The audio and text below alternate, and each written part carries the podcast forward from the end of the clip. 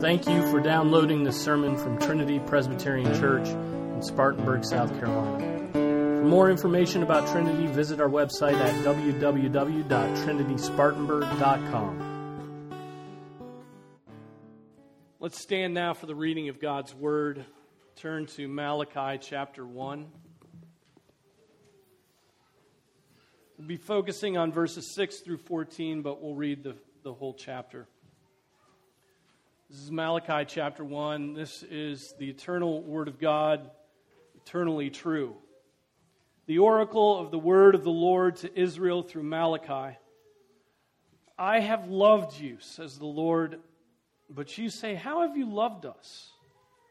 Was not Esau Jacob's brother, declares the Lord? Yet I have loved Jacob, but I have hated Esau, and I have made his mountains a desolation and appointed his inheritance for the jackals of the wilderness.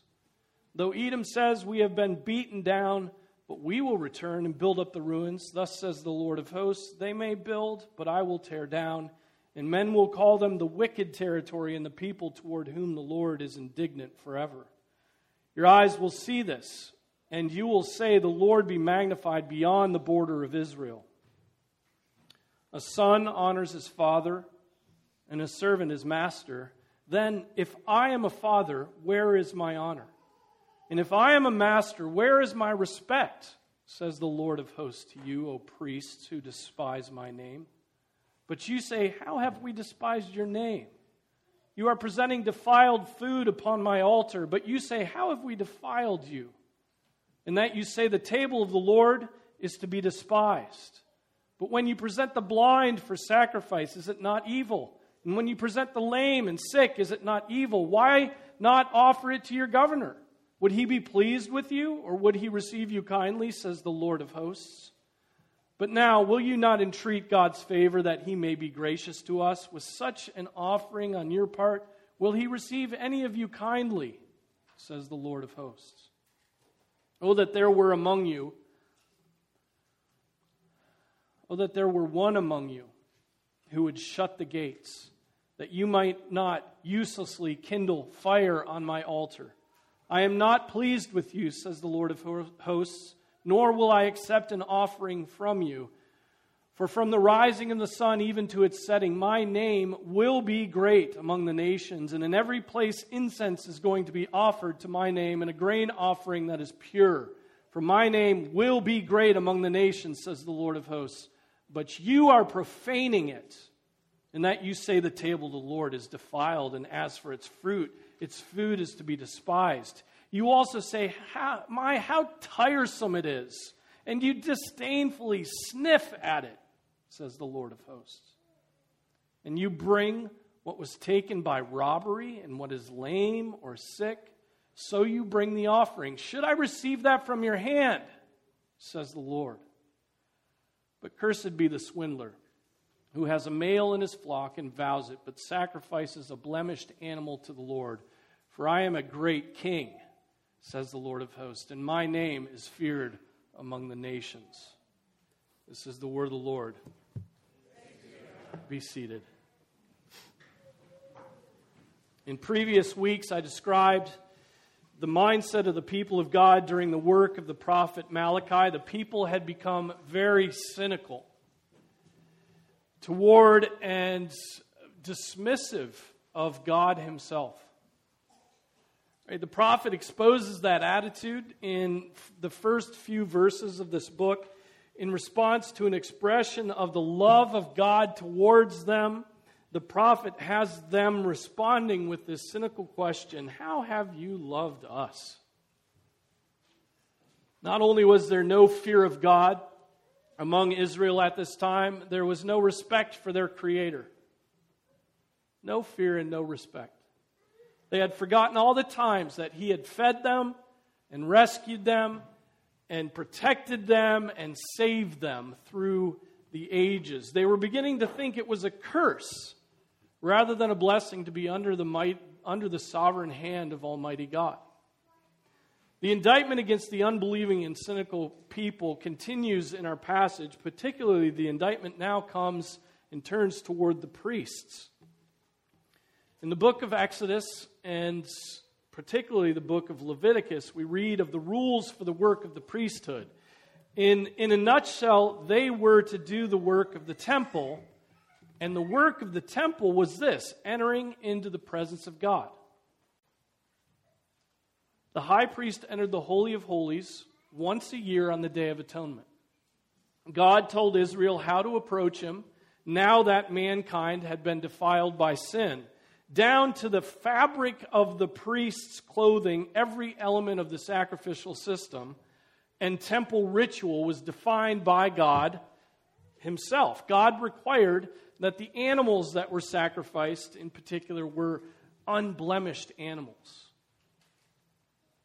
Right? Deuteronomy 17 says, You shall not sacrifice to the Lord your God an ox or a sheep which has a blemish or any defect for that is a detestable thing to the Lord your God. See, God is holy. God is holy, and those who approach him must approach him in holiness. And he is the one who defines those rules of how to approach him. And so let me read to you a bit of the ceremony that the priests were to follow on the Day of Atonement from Leviticus chapter 16 hear this and hear its detail. Hear what's laid out here and what it speaks to you, to us, about the holiness of God. Now, the Lord spoke to Moses after the death of the two sons of Aaron, right? So, this is on the same day as Nadab and Abihu die for offering strange fire before the Lord against God's command. When they had approached the presence of the Lord and died, the Lord said to Moses, Tell your brother Aaron that he shall not enter at any time into the holy place inside the veil before the mercy seat which is on the ark, or he will die. So the first thing is, is he's not to go in there he's going to die. For I will appear in the cloud over the mercy seat. Aaron shall enter the holy place with this with a bull for a sin offering and a ram for a burnt offering. He shall put on holy linen tunic and the linen undergarment shall be next to his body, and he shall be girded with the linen sash and attired with the linen turban. These are holy garments. Then he shall bathe his body in water and put them on. He shall take from the congregation of the sons of Israel two male goats for a sin offering and one ram for a burnt offering. Then Aaron shall offer the bull for the sin offering, which is for himself, that he may make atonement for himself and for his household. He shall take the two goats and present them before the Lord at the doorway of the tent of meeting. Aaron shall cast lots for the two goats, one lot for the Lord, and the other lot for the scapegoat. Then Aaron shall offer the goat on which the lot for the Lord fell and make it a sin offering. But the goat on which the lot fell for the scapegoat shall be presented alive before the Lord to make atonement upon it, to send it into the wilderness as the scapegoat.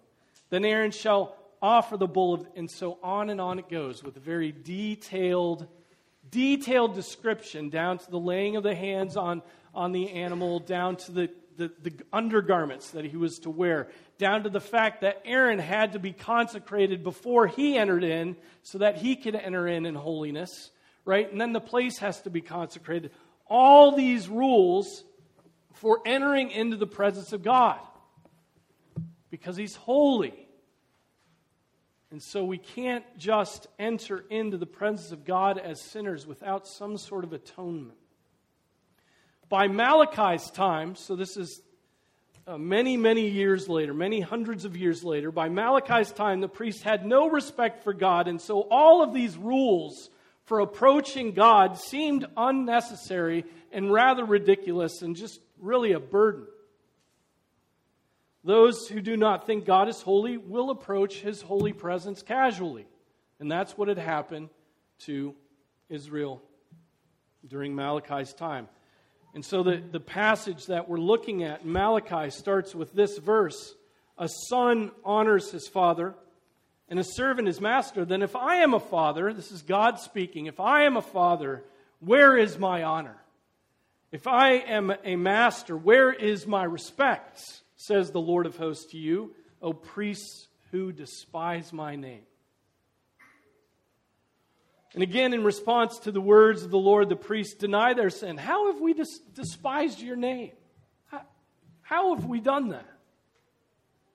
And the Lord gives them an answer, though it is likely they knew the answer before he gave it. You are presenting defiled food upon my altar. Once again, the cynical retort How have we defiled you? Come on. You know, it's just like, come on. We've done all of these things, and, and you're getting upset about the way we've done these sacrifices. They're dumb anyway. Once again, that cynical response. How have, you defi- how have we defiled you in that you say the table of the Lord is to be, is to be despised? Right? God says that in response to them. In that you say the table of the Lord is to be despised. That was what the priests were teaching. Don't respect any of this stuff that's going on. You know, just this is this is foolishness. This is old fashioned. You know that we've come a long way. We've progressed. We don't need to do these old things anymore. Aren't we bored of this? Thousands of years we've been offering these animals on the Day of Atonement. It's getting rather boring. Look at that. The priests who were to treat God as holy before the people were now the ones mocking the things of the Lord. Though they were the ones who were to mediate between God and man, God and the people, and bring the people as their representative before God once a year, they were now the ones who were teaching the people to despise God's requirements. Right? And to despise God's requirements, to despise God's laws, is to despise God Himself. Right? It is to think that holiness is detestable and not to be imitated and not to be promoted. The holiness of God is despised today as well, right? And it's the priests, the pastors, who often are the ones teaching the people to despise God's holiness. Right? R.C. Sproul wrote in the beginning of his book, The Holiness of God, he said, The idea of holiness is so central to biblical teaching that it is said of God, Holy is his name. His name is holy because he is holy. He is not always treated with holy reverence. His name is tramped through the dirt of this world. It functions as a curse word, a platform for the obscene. That the world has little respect for God is vividly seen by the way the world regards his name. No honor, no reverence, no awe before him. If I were to ask a group of Christians, he goes on to say, what the top priority of the church is, I am sure I would get a wide variety of answers. Some would say evangelism, others social action, and still others spiritual nurture. But I have yet to hear anyone talk about what Jesus' priorities were. What is the first petition of the Lord's Prayer? Jesus said, This then is how you should pray Our Father in heaven. The first line of the prayer is not a petition, it is a form of personal address. The prayer continues Hallowed be your name, your kingdom come. Right? If the Father, and notice that our text is dealing with God as Father. He says, Am I not a Father? If the Father is not reverenced in the world, we expect it. Fatherhood in general is hated in our culture, so the archetypal father is going to be especially vilified. He's going to be hated. But if the Father is not respected in our churches, what then? If the holiness of God is not something those who claim to worship the Father are willing to think about and grapple with, what then? Right? Will we know the presence of the Lord? Will we know the Son of Righteousness? Will we know the Holy Spirit? If holiness is something that we simply think is passe. Revelation says, and the four living creatures, each one of them having six wings, are full of eyes around and within, and day and night they do not cease to say, Holy, holy, holy is the Lord God the Almighty, who was and who is and who is to come. Day and night, all the time, they're saying, Holy, holy, holy, and God receives that as what is due to him. Those living creatures and the angels and the martyrs whose souls are before God acknowledge God's holiness day and night without ceasing. And in our heart of hearts, we think that God is a pushover, someone to be bargained with, right? A despot who afflicts his people with his holiness. Cosmic killjoy, right? Someone who likes to rub our noses in his holiness. Isn't that how you think of his holiness? Isn't it that, that, it, that, that it somehow inhibits you? That God's holiness is, is like an affliction to you? But is it not something that is beautiful in the cause of all of our praise? Should it not be that? Stop and think for a moment that it is because of our sin that we, like Adam and Eve before us, think the holiness of God is something to run and hide from. But God, in His mercy, has made for us a way to enter into His holy presence without being consumed. Right? That is the whole point of the scriptures. We go from being cast out of the presence of the Lord to rules for approaching Him, to the coming of the Son of God, to union with Christ, to resting in eternity in the presence of God. The whole of our lives is one of coming to terms of understanding how to approach the holiness of God. Right? If we have no regard for holy things, then we do not care about that approach. And ultimately, we will care nothing about the sacrifice of Jesus Christ as an atonement for our sins. Christianity will become a social club. Verse 8 but when you present the blind for sacrifice, is it not evil? And when you present the lame and sick, is it not evil? Why not offer it to your governor? Would he be pleased with you? Or would he receive you kindly, says the Lord of hosts? So, despising the holiness of God, they determined that they would not give to God what he required. They held back the best animals for themselves and gave to God blemished animals, the blind ones, the lame ones, the sick ones, the ones that weren't producing in milk, the ones that just were not, just, you know, had the coat that was defiled. God says to them that even their governor, the mayor of the city, would not accept such gifts. Why do you think God would accept them? The people despising God's holiness were half hearted in their approach to God. Again, I think this, this side of the cross now, this side of the cross after Christ's sacrifice, our access to God through Jesus Christ has been changed. That's the point of Hebrews 10, right? Therefore, brethren, since we have confidence to enter the holy place by the blood of Jesus, by a new and living way that he inaugurated for us through the veil that is his flesh right? So we have this new and living way by which we enter in.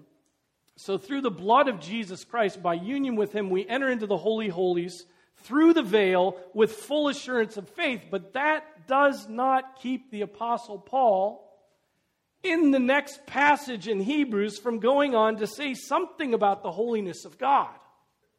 Right? Though, though he's writing in the new covenant.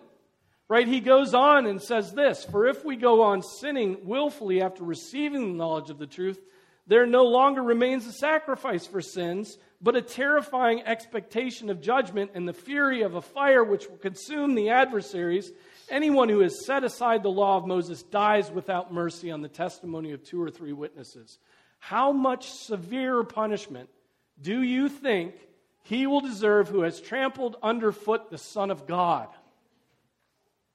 And as regarded as unclean the blood of the covenant by which he was sanctified, and has insulted the Spirit of grace. For we know him who said, Vengeance is mine, I will repay. And again, the Lord will judge his people. It is a terrifying thing to fall into the hands of the living God. This is after this is after Hebrews has laid out this new and living way. We come with full assurance into the presence of God through the veil, and then it's like, but, but God is still holy. God is holy. And if you trample under the foot, underfoot the Son of God and regard his blood as unclean, Watch out. You see, those who profess Christ can fall into the same sin as the people did during the time of Malachi. Do we hear the weight of those words? How much severe punishment do you think he will deserve who has trampled underfoot the Son of God and has regarded as unclean the blood of the covenant which he has, through which he was sanctified and has insulted the Spirit of grace? Notice that it says, regard as unclean the blood of the covenant. That is to despise holy things. That is precisely what the, the priests of Malachi's time were doing, despising the sacrifices. Begin to despise the sacrifice of Jesus Christ, and you are committing the same sin. And this is to think lightly of our sin. We do not repent, we do not tremble, we do not confess, we do not feel the weight of our sins. We simply presume upon the grace of God and move on, keep everything hidden. And all of that is true because we have no sense, no ongoing sense of the holiness of God. We know it intellectually, but we, we just don't feel it in our bones, so to speak. Nonetheless, we make our prayers and we have tons of expectations for how God can continue to serve us. Right? Verse 9. But now, will you not entreat God's favor that he may be gracious to us? With such an offering on your part, will he receive any of you kindly, says the Lord of hosts. Our prayers must follow our holiness. Right? And our unholiness does have an effect on our on whether God receives our prayers. Right? You husbands, in the same way, live with your wives in an understanding way as with someone weaker, since she is a woman, and show her honor as a fellow heir of the grace of life, so that your prayers will not be hindered. Right? So, in essence, he's saying if you sin against your wife, men, if you if you if you're unholy in the way you're living, your prayers will be hindered. Right? You may be praying. You may be praying more often than not, but God will not receive those prayers. The husband who disregards God's holiness then sins against his wife, and his prayers will be hindered. Verses 10 and 11 of Malachi 1. Oh, that there were one among you who would shut the gates, that you might not uselessly kindle fire on my altar. I am not pleased with you, says the Lord of hosts, nor will I accept an offering from you. For, for from the rising of the sun even to its setting, my name will be great among the nations, and in every place incense is going to be offered in my name, and a grain offering that is pure. For my name will be great among the nations, says the Lord of hosts.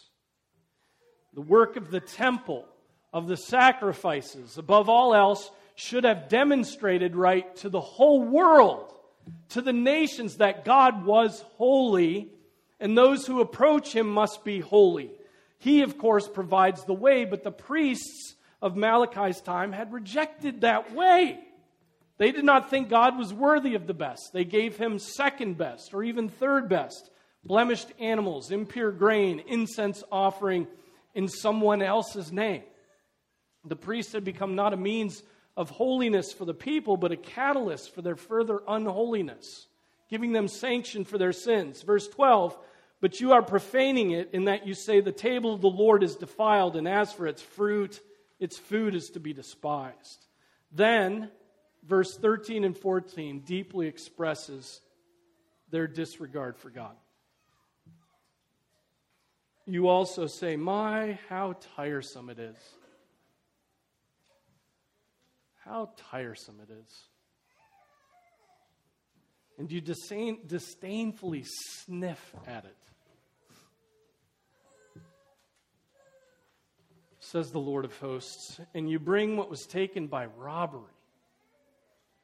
They won't even bring their own, but they steal in order to bring their sacrifice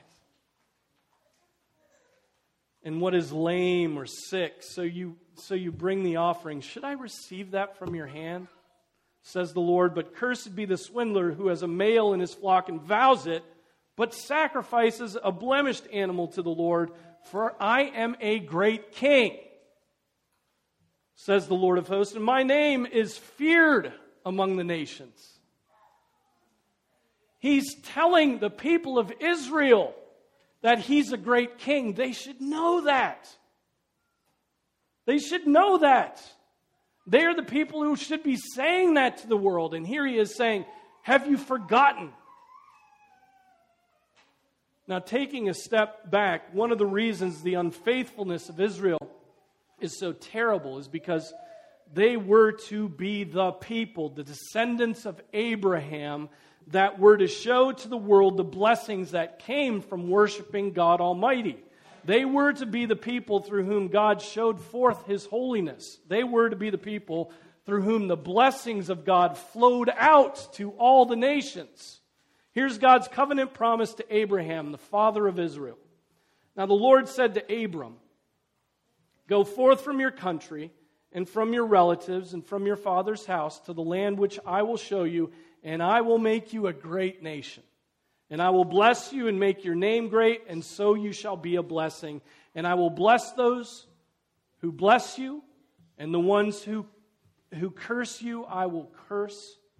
And in you, all the families of the earth will be blessed.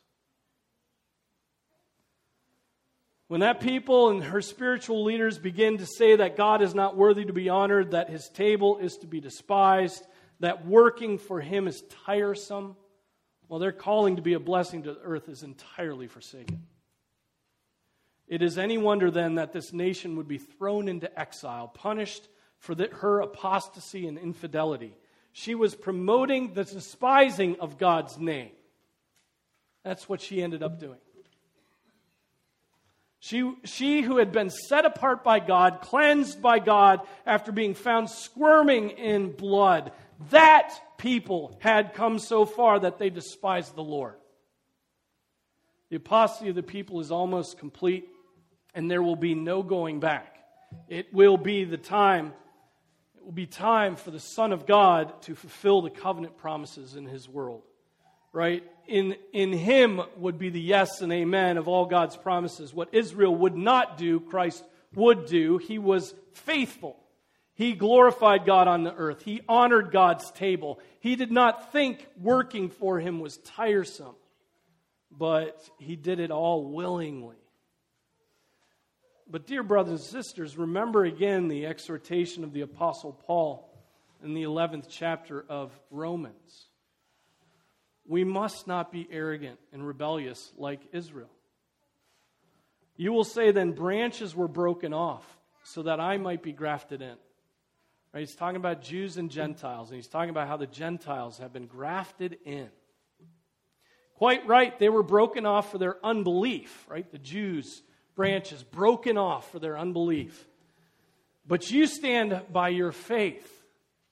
Do not be conceited, but fear. For if God did not spare the natural branches, he will not spare you either and our minds, our reformed minds start like start grinding. Right? Our reformed minds who believe in election and and you know this breaking off and breaking in, it just it does not compute. But the point is, is you you must not be arrogant. God is holy. He is always holy. He has always been holy. Holy, holy, holy, Lord God Almighty who is and who was and who is to come. Right? When we honestly stop and think on the work of the church today, do we think the church in America is being salt and light? Or is it, broadly speaking, promoting the despising of God?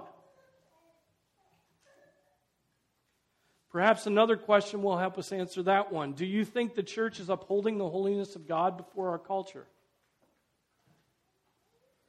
Do you think the church is embarrassed by the commands of God and the testimony of Scripture and the holiness that is set forth in these pages?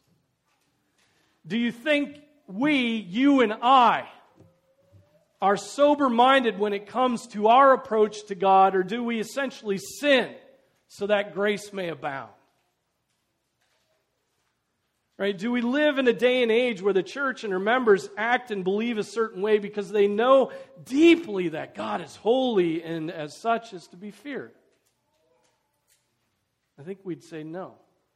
We don't live in a day and age like that. There is no fear of God.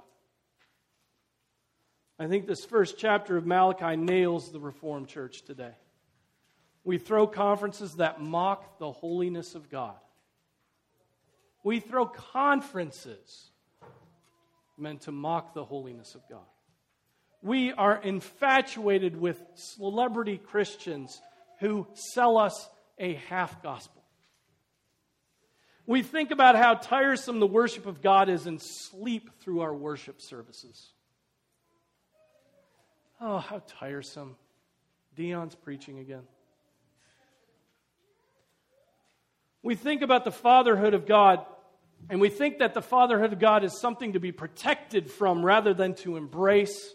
We give to God second best and blemished sacrifices, right? We refuse to tithe. We refuse to prepare for worship. We refuse to do the work of self examination. We refuse to give ourselves fully over to the joy of the Lord. We refuse to even raise our hands when the song exhorts us to do it. We're pathetic. We are pathetic. We're committed to personalities and dis- disconnected from the truth. And so much so that there are very few churchmen, very few who serve anyone other than themselves, right? We are rich. We're rich, but the church in America is poor. Think about that. We question God and wonder at His goodness, right? While surrounded by blessing after blessing after blessing, having an easier life than any people group in the history of the world. And we're like, God's cursing us. I can hear myself saying, and the church of today saying these cynical questions to the Lord today How have you loved us? How, how have we despised your name? You know, how have we defiled you? Dear brothers and sisters, we do not live in a time when the people of God demonstrate to a dying culture the proper fear of the Lord. Malachi's warning is for us, right? We must be committed to honoring God as God, not simply as a replacement for all the systems of the world. You know, like, like uh, clinical psychologists told us we need a lot of self esteem, so God just becomes our source for self esteem. No, we need to begin living as if God is God Almighty.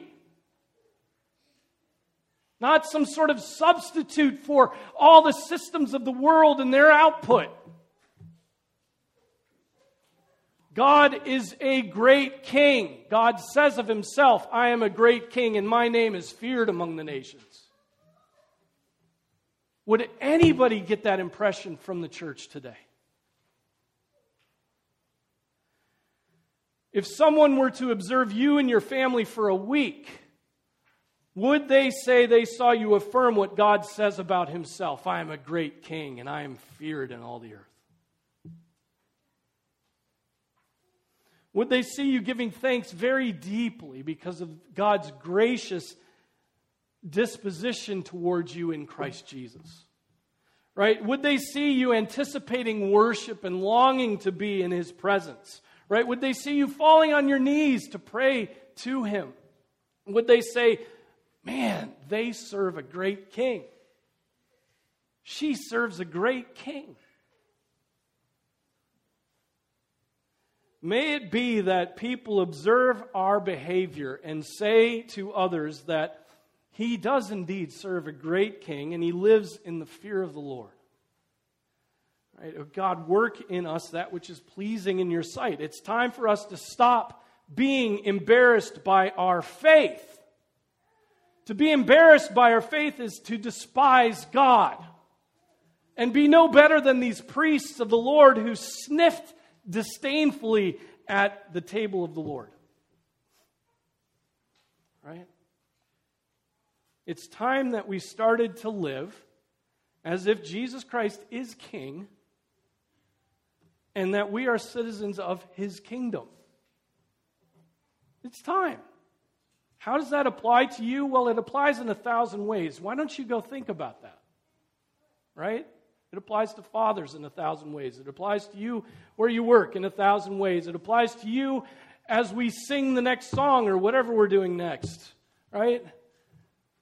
It applies all the time. Are you living as if Jesus is King and He is a God to be feared in all the earth? Let's pray. Our Father, we thank you for the sting of this passage. We thank you that it wakes us up from our slumber, that it, it pushes us off the couch of our faithlessness.